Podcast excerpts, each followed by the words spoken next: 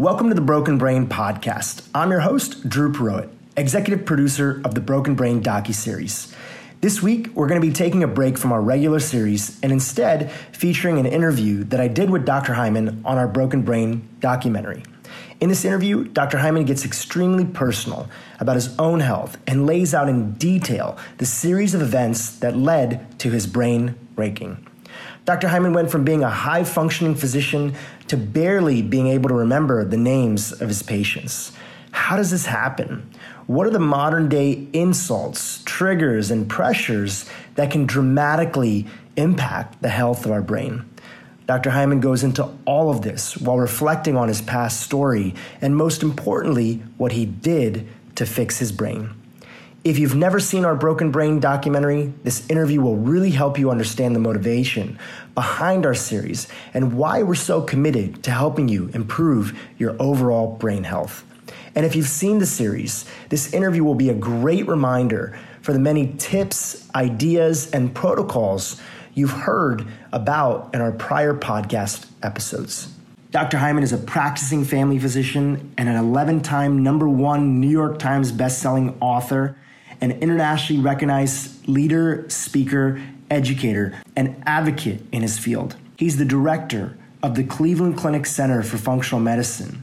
He's also the founder of the Ultra Wellness Center located in Lenox, Massachusetts, and the chairman of the board of the Institute of Functional Medicine. You can learn more about Dr. Hyman's work at drhyman.com and be sure to follow Dr. Hyman on Instagram at dr Mark Hyman, where you can learn all about his new podcast, The Doctor's Pharmacy. And you can find me, your host of the Broken Brain podcast, Dhru Purohit, on Instagram as well at D H R U P U R O H I T. I hope you enjoy the interview. You know, I first began to discover the mysteries of the brain when I personally got sick. Uh, and I went from being very healthy, riding my bike 100 miles a day, being able to memorize 30 patients' charts and dictate them all flawlessly at the end of the day, to barely be able to walk up the stairs and not remembering where I was at the end of a sentence when I got there. And it happened almost overnight. And it happened as I realized because my whole system broke down from a number of insults that I wasn't aware of. The main one was from being in China, where I was exposed to huge amounts of pollution from coal burning, which releases mercury and lead and many other toxins. And as it turned out, I ended up having mercury poisoning, which essentially shut down all the systems of my body, my immune system, my gut, and my brain. And it was pretty startling to be highly functional, highly capable of operating in the world, to being almost debilitated. I was really unable to function in any real way, and my brain wasn't working. I had trouble with remembering things. I had severe ADD. I couldn't focus on anything. I had memory issues. I literally was like I had dementia, ADD, and depression all at once.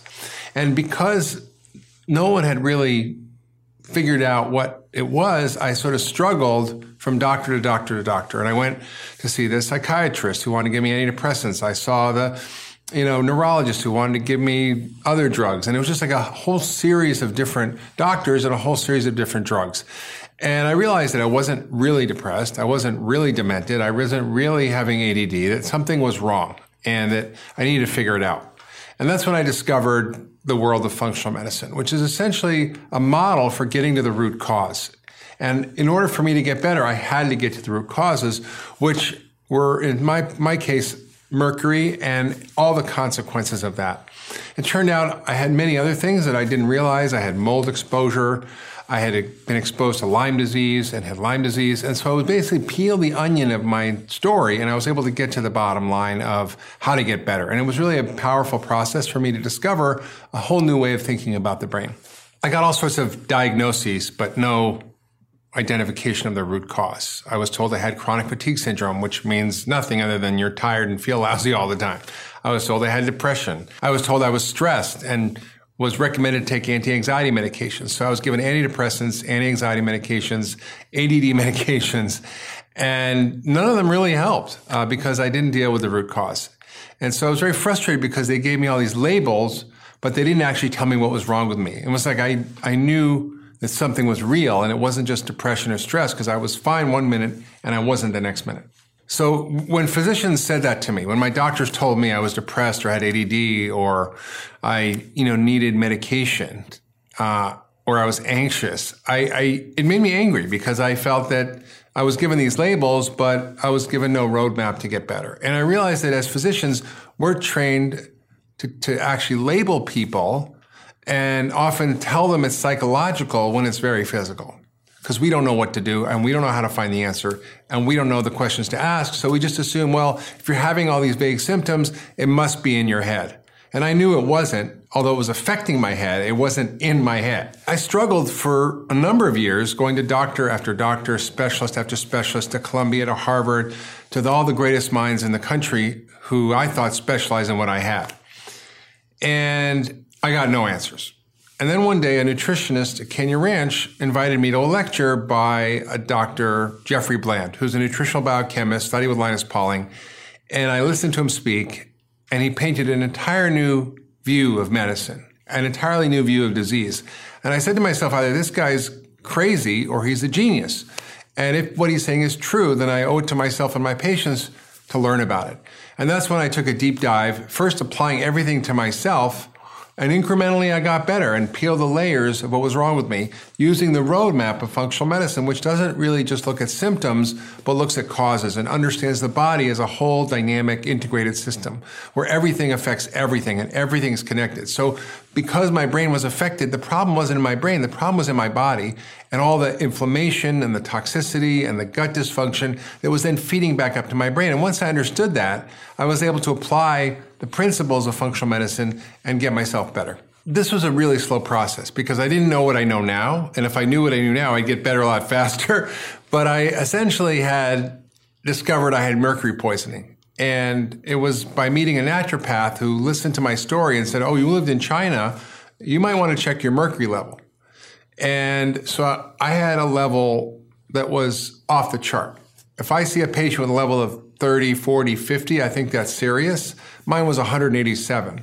So I was extremely toxic and I needed to figure out how to undo that. And by getting the mercury out of my body, I slowly, slowly got better. There wasn't a moment where I just was better. It was a very slow process. And I'm grateful that I was able to learn the things I did to actually help myself. So in functional medicine, we deal with root causes. So I had to find all the causes. There's a principle that if you're standing on a tack, it takes a lot of aspirin to make it feel better. You got to get rid of the tack, whether it's mercury or whatever it is. And the second rule is if you're standing on two tacks, taking one of them out is not going to make you 50% better. You have to find all the tacks. So it turns out I had many tacks and I had to deal with all of them. But I also knew from functional medicine that you have to create a healthy soil, that you have to create a foundation so that your body can reset and heal. And that foundation is really based on very simple principles. Nutrition, exercise, stress management, sleep, and relationships and connections. All those really form the basis of creating a healthy human. And if you don't have those sorted, the rest of it may not work. Because my gut was so disrupted from the mercury, I went on an elimination diet. And for months, I ate turkey, broccoli, and brown rice, and that was it. And I modified all sorts of things to try to get better. But it took a lot of time for those things to work. For some people, it's very quick if food is the issue. But my, my issue wasn't so much the food as it was the mercury. And then I learned how to do gentle exercise and yoga and meditation and learned how to sleep at night in a regular rhythm, which I'd never done in my life. And all those things really formed the foundation. And then I had to deal with the real issues, which was mercury. And I did what we call chelation, which means to bind to metals. So we bound up the metals with various medications and then supported my body's own detoxification system with things like glutathione, with a lot of cruciferous rich vegetables such as broccoli, and collards, through various supplements like lipoic acid, all of which are designed to help boost my detox system and get rid of the mercury. You know, most of us have heard of mind body medicine, which means the mind affects the body, that stress can impact almost any illness. And we know that and that's well accepted. But what we don't know or don't think about very often is that the body can affect the mind. Everything from depression, anxiety, ADD, dementia, all these things can be affected by what's happening in your body. And that's pretty much ignored by most psychiatry. There's this whole field of psychiatry is very descriptive, but it's not talking about causes. So basically, they think your body is disconnected from your head, except for the stress response, and that you know we shouldn't be looking for treatment for depression in your gut or treatment from autism in your immune system. Right. So we have a very different way of thinking in functional medicine, which is actually looking at how the body affects the brain. And that is really a fundamental insight that I had once I started treating patients for their physical problems. Their mental problems got better. Their ADD went away. Their autism improved. Their depression went away. Their anxiety went away. Their panic attacks went away. And I thought, wow, this is something that nobody's talking about how our body affects our brain. And the first thing to do when you have mental illness, when you have ADD, when you have depression, dementia, any of these things, is to start to treat the foundation there may be psychological issues, there may be trauma and stress, but those things are much easier to deal with once you build the foundation of health. Our approach to disease in general and to brain disorders is descriptive. So we say, oh, you have memory loss, you fail these neurocognitive testing, you have these symptoms, you must have dementia. Or you can't focus, pay attention, and you have you're distractible and you have all these symptoms that means you have ADD. And our entire diagnostic and statistical manual, which is what's used by psychiatry, is descriptive. It's basically here's the list of symptoms you have, here's what you have. But just because you know the name of the disease doesn't mean you know what's causing it. And you can have 10 people with depression or 10 people with autism or 10 people with dementia, and all of them have different reasons for those symptoms. I always say your brain has only so many ways of saying ouch but there are a lot of things that can hurt it. And if we identify those, we can really help people. So the fundamental problem with conventional medicine is that we describe disease by symptoms and not causes. You know, so we, we often think that that our brain is separated from our bodies by something called the blood brain barrier. We learn this in medical school, which means nothing gets above our neck. But nothing can be further from the truth. Everything we do and think and eat and what we're exposed to all affects our brain.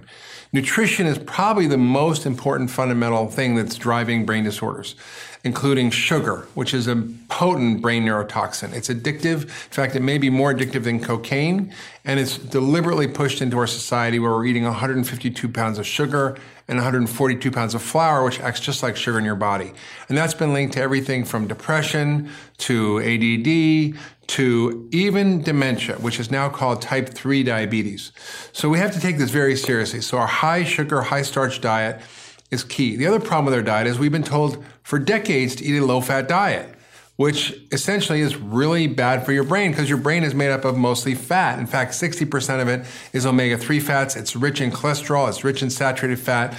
And without adequate fat, you have trouble with your brain. We also know that all the chemicals in our food, additives, preservatives, also potentially have negative brain effects. And they've studied this in children where they give kids colored water with additives and colorings versus colored water from pomegranate. And the kids who have the colored water from the additives all get ADD and hyperactive. So we have really good evidence that these chemicals are having a negative effect on our brain. So our high sugar, high starch, low fat diet, along with all the processing in our diet, is, is extremely harmful. In fact, we now know that omega 6 fats, uh, refined omega 6 fats from processed oils, not naturally found in nuts and seeds and food, but processed oils have been linked to depression, homicide, suicide, violence, and even poverty in very well done studies by the NIH. So I think we, we underestimate the impact of food on our mood. In fact, I got a letter from a prisoner from a maximum security prison who was a murderer. He said he wanted to thank me for writing a book which he was able to follow in prison that got rid of all the junk, all the sugar, and he said he realized he woke up like Rip Van Winkle from a bad dream where his mood and his behavior and his attitude was driven by the processed food he ate. And now he felt like a new human. So I think these are very powerful insights about how our nutrition affects our health. When I received this letter from the prisoner whose life was changed by eating real food in prison, which was probably hard to do, I realized two things. One, that I was happy for him and angry at our society for driving our industrial processed food system at our population. Our government creates policies that drive disease through supporting our, our processed food industry through tax breaks, through subsidies, through lack of control of marketing to children, through poor recommendations from the government on what our diet should be, not based on science, but based on industry interests, that our FDA regulates food based on lobby, not science. These are areas where our government is actually propagating poverty, violence, and more by continuing this vicious cycle. Why do we spend $7 billion on food stamps for soda when our government's also telling us to cut down on sugar? These, these hypocritical policies are actually driving a lot of what's wrong with our society. Another thing that drives brain dysfunction is gut dysfunction. We're now learning that your microbiome, this ecosystem of bugs in your gut, has been linked to depression, to ADD, to autism, even to Alzheimer's. So we always thought the gut and the brain were sort of disconnected. Maybe if you're stressed, you'll get diarrhea, but the fact that your whole gut environment is driving changes in your brain is a very new discovery and has broad implications about what's wrong. And why do our guts get so messed up? Because we have a gut busting culture. We eat processed food that's low in fiber, high in sugar, low in nutrients. We, we are exposed to inordinate amounts of antibiotics, even at birth. We're exposed to things like C-sections. One third of all births are C-sections, which don't allow you to develop a healthy gut flora. We take gut busting drugs like acid blockers and anti inflammatories like ibuprofen. We take uh, all sorts of other drugs like hormones, which all drive changes in our gut flora that end up affecting our brain. So we've been exposed to 80,000 new chemicals in our environment and our food supply and our house care products and our facial and body care products and our air and water and food since the last century. And these are having serious effects. We know from studies on infants when they're born, looking at their umbilical cord blood, there are 200 87 known toxins. Over 200 of them are known neurotoxins, phthalates, PCBs, flame retardants, mercury, lead, and on and on. Pesticides, DDT, PCBs, all of these have broad implications. And we often study them one at a time, but we're seeing these as collective synergistic toxins. 287 in a newborn before they even took their first breath. So we have to rethink our environment. We have to rethink what we're exposing ourselves to. And these, for me, my broken brain was caused by mercury. And it is for many people. I've had patients with Parkinson's and dementia that we've reversed through using heavily uh, focused detoxification approaches and getting rid of heavy metals and other toxins. So these are really, really important insights about the role of environmental toxins, food toxins, our, our household products, our body care products, our water, our air, all of which can be remedied by very specific strategies to reduce your toxic load. Stress also has a negative impact on the brain. We know that physical stresses will cause emotional stress. We know that emotional stress will have physical effects. So uh, we know, for example, that if you're having an infection, or if you have heavy metals, or if your gut's not working, or if you have infections with Lyme disease, this all affects your brain and can lead to all these broken brain issues. But we also know that stress itself, psychological stress, can have a, a, serious impact on the body, but also on the brain. We know that when you have high levels of sustained cortisol, which is the stress hormone, that that shrinks the memory center in your brain. That you literally have an increased risk of dementia and cognitive issues as you are more stressed. We know the opposite is true. That when you meditate or do yoga, these practices actually re- reform connections in the brain. We call that neuroplasticity. They help recreate new brain cells. We call that neurogenesis. We know that they increase stem cells, they decrease inflammation. So learning how to regulate stress is really important. All of us are exposed to stress, and sadly, most of us have far more stress than we ever did a thousand years ago with the advent of of TV and, and internet and all of our devices and on our constant workload. All these things are pretty pretty abnormal. In fact, the average hunter gatherer tribe spent about 20 hours a week actually working trying to get food. The rest of the time they just hung out and chill. You know, we, we don't do that. We just go all day long and all night long sometimes. And this creates really serious consequences for our health and our brain. I think less than 8% of Americans get the recommended daily exercise every day. And why is it important? Not only because it prevents heart disease, not only because it helps with weight, but because it has profound effects on the brain. We know that vigorous exercise three times a week is a better treatment for depression than most antidepressant drugs. We know that if you just take a walk every day, you dramatically reduce your risk of Alzheimer's and dementia. We know it's important for kids with ADD. We call that nature deficit disorder, where they're not out playing and enjoying their bodies and stimulating their nervous system in a positive way. They're overstimulated through video games and addictive behaviors. So these are really profound effects of exercise and across the board. And in fact, one of the most powerful things it does is increase BDNF that's called brain derived neurotrophic factor. It's like miracle grow for your brain. And what that does is it increases new brain cells, it increases the connection between brain cells. So you can remake your brain at any age. And exercise is one of the most powerful tools to do that. We're seeing an epidemic of isolation and disconnectedness. But we know that being part of a group, that being connected has profound effects on your health. Even if you're part of a bridge club or a bowling club, we know that those people live longer and are healthier. We know that from an extraordinary study in Roseto, Pennsylvania, where they looked at a group of immigrants from Italy uh, who maintained their close knit culture they had a range of socioeconomic status within that group, but they all were together. They celebrated holidays together. They celebrated weddings and and marriages and deaths, all as a community. But they actually started eating the horrible American diet. Even when they were eating the horrible American diet, they still had dramatically lower rates of heart disease and death than everybody else who lived in the communities around them. So those those social connections are powerful, and it's one of the ways that we maintain our health for, for so many reasons. In fact, altruistic behavior stimulates the brain in the same way as cocaine or heroin or sugar. So it's a much better way to get your high. We've seen a revolution in brain science in the last 20 years. We went from believing that the brain was fixed that you had a certain number of brain cells at birth. If you damaged them, that was your tough luck. To now understanding that even at the moment of death, you are creating new brain cells and you are creating new connections at any age. And this revolutionizes our view of what the brain is capable of. We know that these brain disorders are not fixed.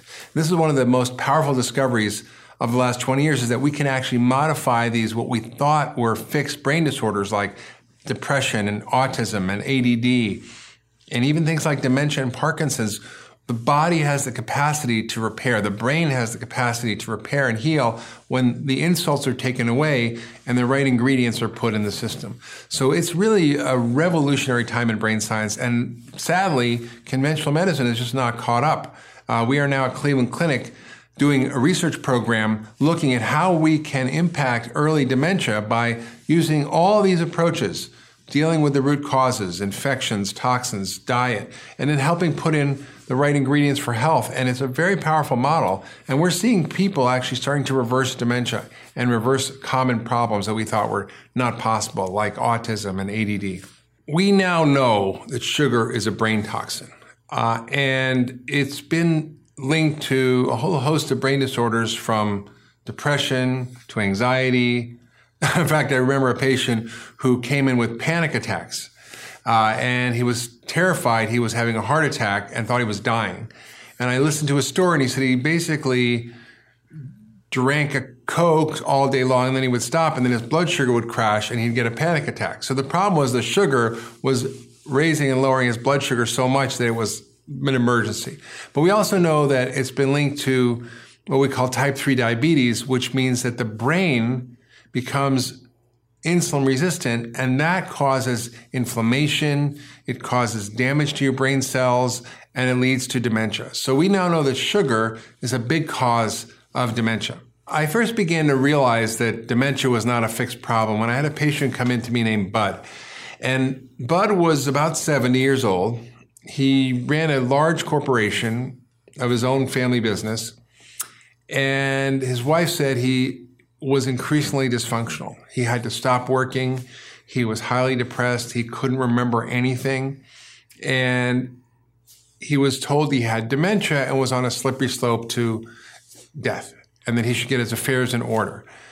And I said, well, maybe there's something else going on. And it was really the first case I'd seen. And I said, well, let me just try some of the principles based on the theory of how the body actually works.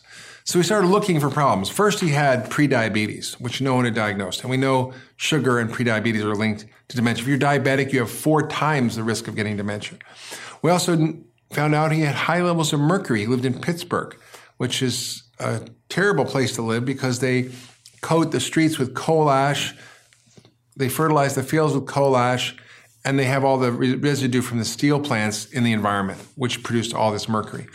And we also found out he had a number of genetic issues that affected his brain, uh, leading to um, less likelihood of getting rid of mercury, a higher risk of B vitamin issues, we call methylation problems. He also had problems with glutathione, which is detoxification hormones. And he also had terrible gut issues for 30 years, his gut was not working properly and had severe irritable bowel. And so we addressed all these factors, not just one thing. We addressed his nutrition and his sugar in his diet. We made sure he had adequate levels of B vitamins. We made sure we got rid of the mercury in his body by getting rid of his fillings and getting the mercury out of his system through chelation and IV therapy. We also gave him treatment for uh, his gut and got his gut functioning again. So all these things were dynamically interacting and we corrected all of them. And it was like Rip Van Winkle. He came back to work. He was functional. He was happy. He has memory back. It wasn't 100%, but he was really back into a normal functioning life. And you wouldn't know anything if you talked to him. So that case inspired me to really ask the questions of if that's true for one person, could it be true for more? And what else could we learn about this pathway that people go on towards dementia without actually having to give them all these drugs? And what's really frightening is that we've spent billions of dollars, over 400 studies on dementia, and really none of them have worked. A couple have had some slight benefit, but what I mean benefit is I mean they delayed their going into a nursing home by three to six months, which is not really a benefit.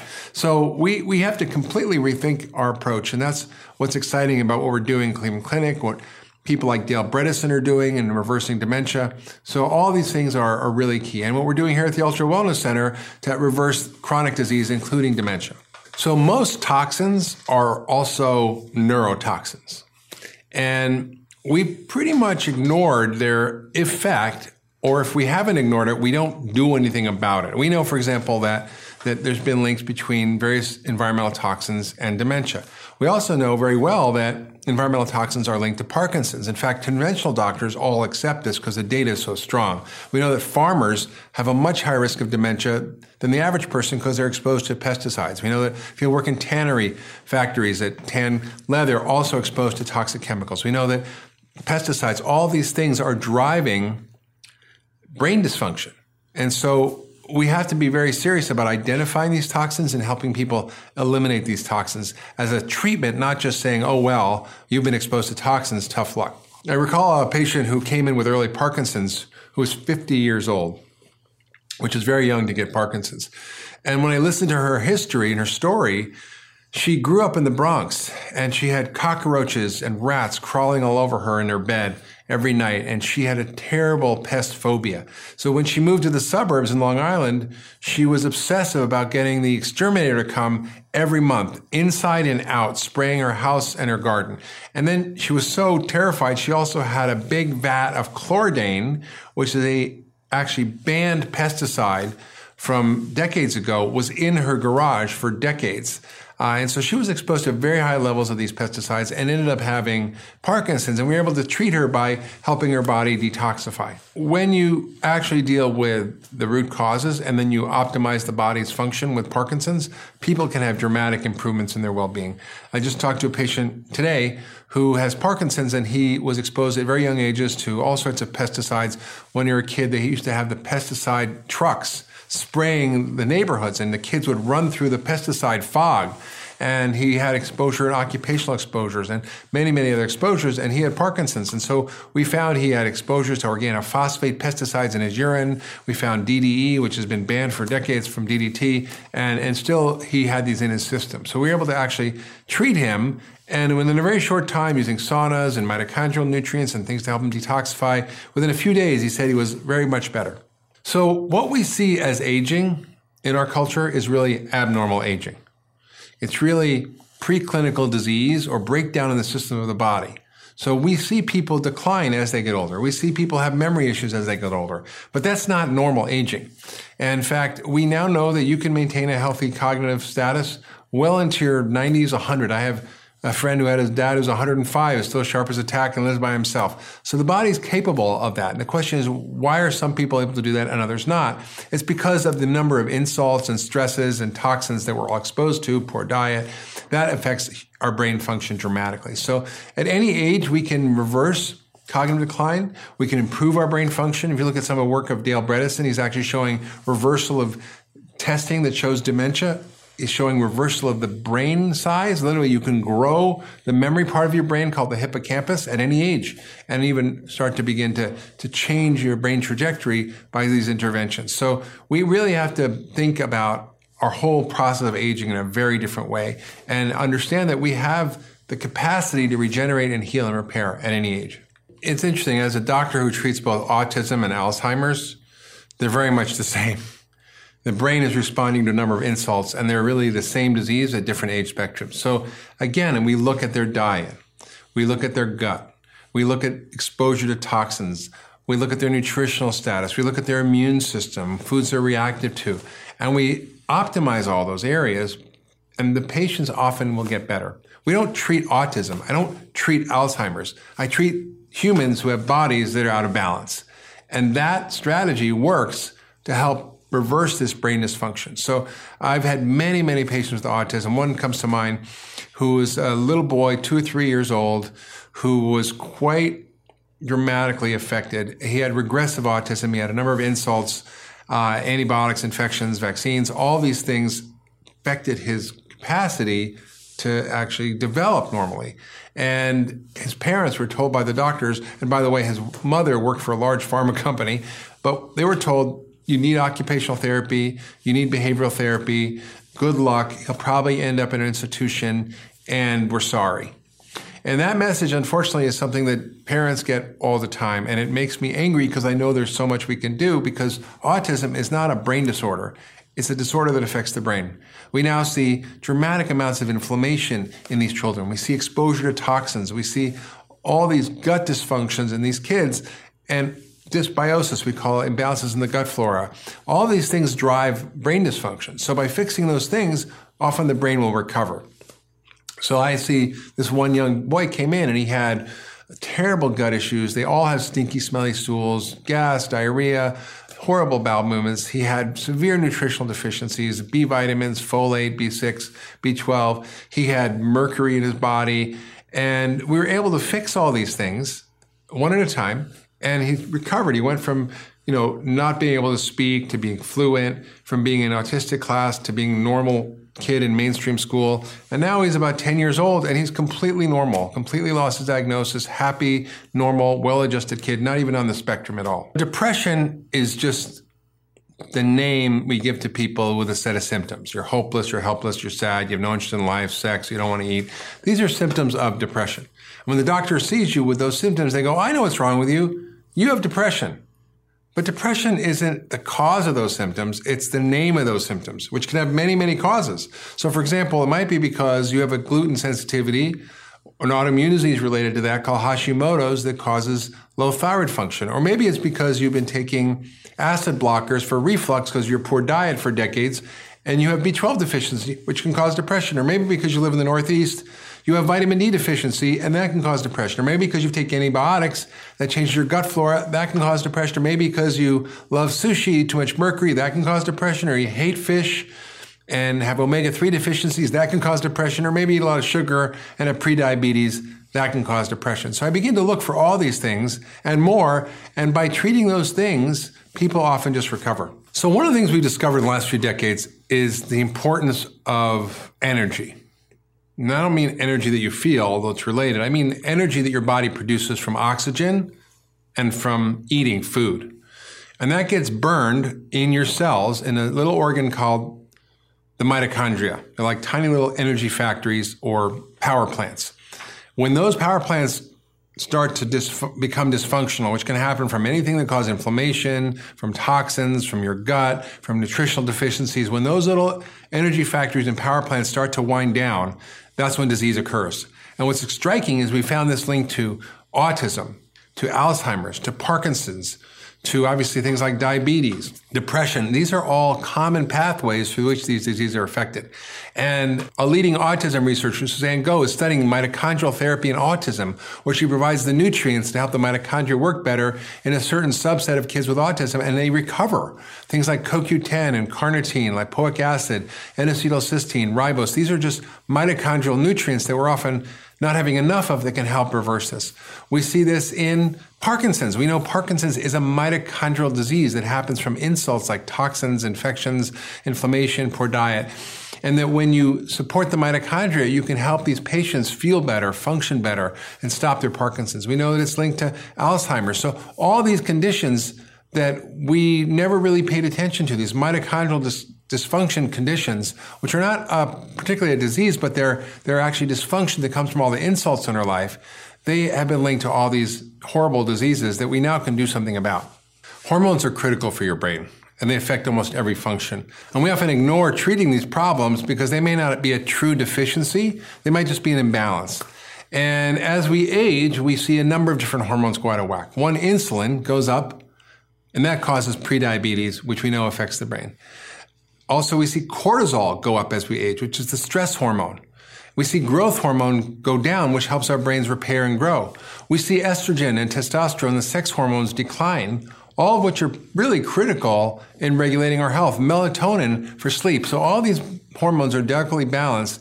And when they're interrupted or dysfunctional because of all these insults in our lives, lack of sleep, stress, poor diet, toxins, infections, etc., gut dysfunction, then we start to age fast and we start to break down.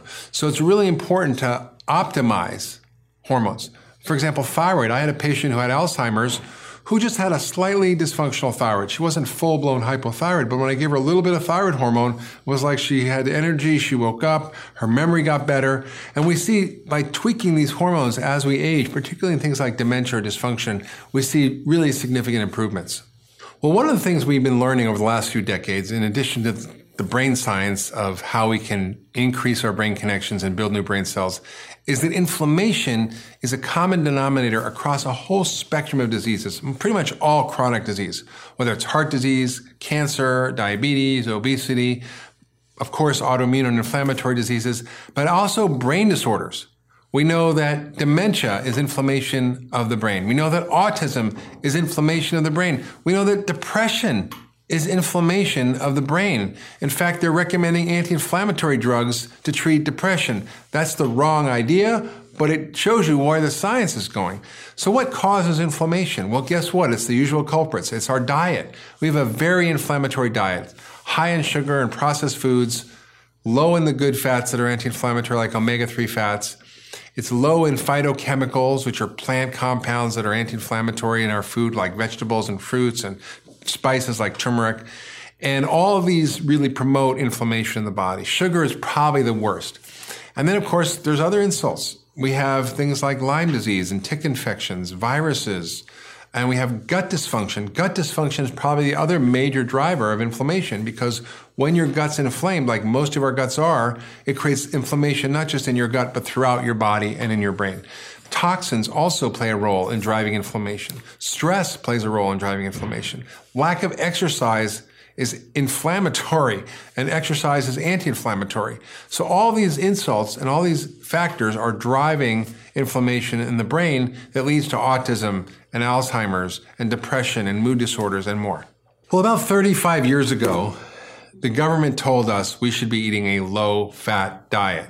They had the food pyramid, which showed us to eat six to 11 servings of bread, rice, cereal, and pasta a day, which are low in fat, and fats and oils only sparingly at the top of the food pyramid. What that's done is create a trillion dollar food industry promoting low fat salad dressing, low fat cakes, low fat cookies, low fat processed food, and everybody's afraid of fat and is eating egg white omelets and avoiding fats. That's led to a huge problem because our brain is made up of mostly fat and requires fat to function. It's made up of omega 3 fats, saturated fat, cholesterol, all the things we thought were bad actually turn out to be very good for the brain and it's critical for its functioning. We also know that low fat diets promote prediabetes, which also leads to brain injury. So all these factors are driving brain dysfunction and the science has really flipped. The US dietary guidelines in 2015 said for the first time in 35 years that we should no longer worry about restricting fat in our diet, that we no longer have to worry about cholesterol. They still suggested reductions in saturated fat, but I think that data uh, is going to be transformed in the next guidelines because the evidence is so clear that saturated fats are really not linked to heart disease or any serious illness. There are a number of fats that are mission critical for your brain function. The first are omega 3 fats. These are derived from fish, from wild fish, from algae.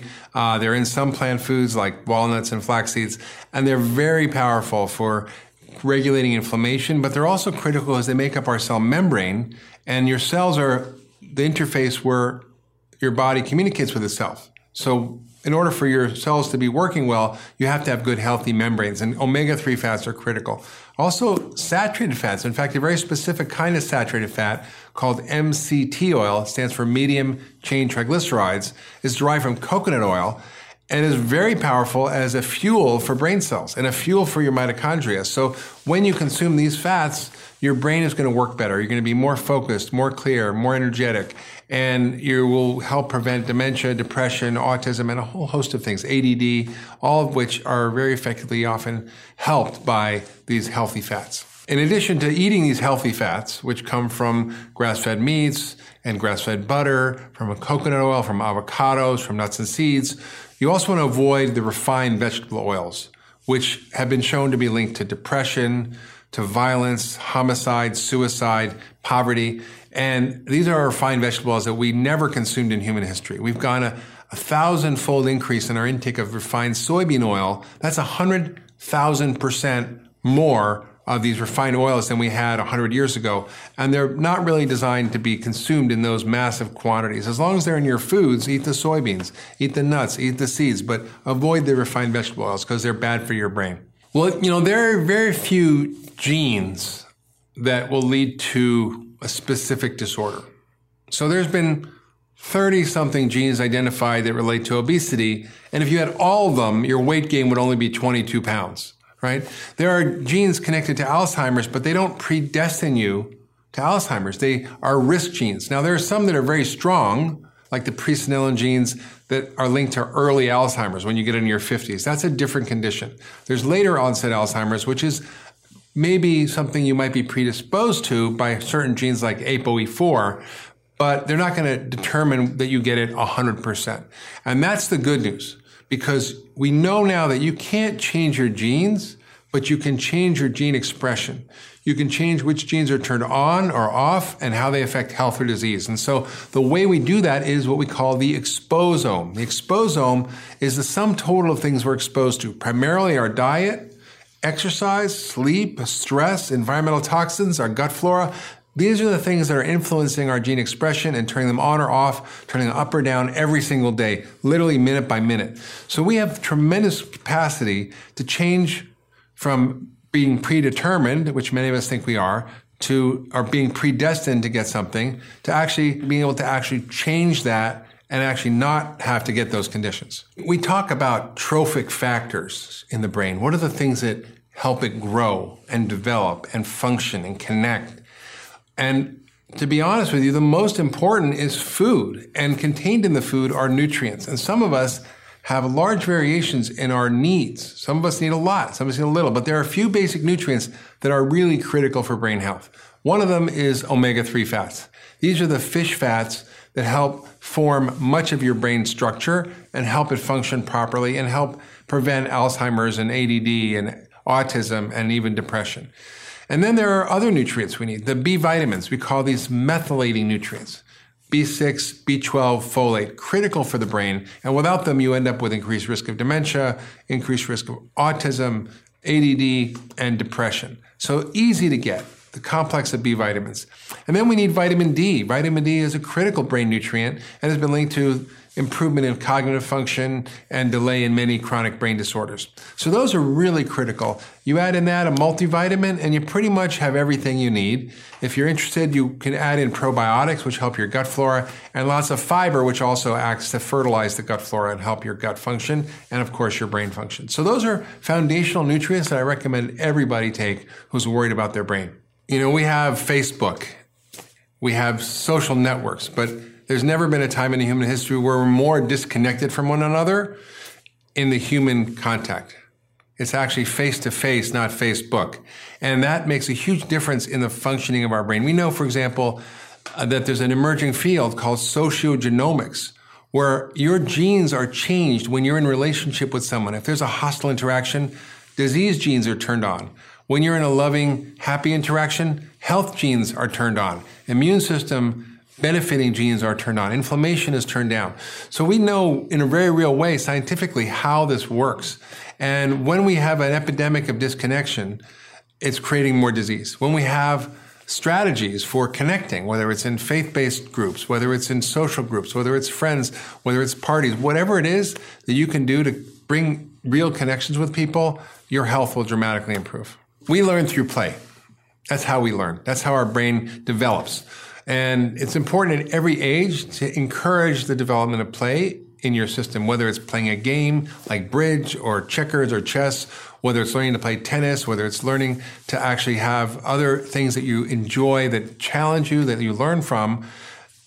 It's going to help your brain actually become more dense in terms of its connections and also help bring about the development of new brain cells. The first thing you can do to optimize your brain function, a simple take home, is change your diet. Get rid of the processed foods, get rid of the starch and sugar, increase whole foods, plant based foods, and increase healthy fats. Omega 3 fats, avocados, nuts and seeds, healthy grass fed animal protein, healthy grass fed butter, coconut oil. All these things will help dramatically improve your brain function almost overnight. And then exercise is the other powerful thing. We know it's benefits all sorts of brain disorders from preventing Alzheimer's or depression and of course much more. And then lastly, I would say sleep. Most of us underestimate the power of sleep. And the reason it's important is that we've discovered a brand new system in the brain called the glymphatic system. It's not lymphatic, it's the brain's version of it, which is these glial cells which detoxify your brain every night. And if you don't clean out your brain every night and reset it, it will start to accumulate waste and end up causing damage to your brain. So getting adequate sleep is critical.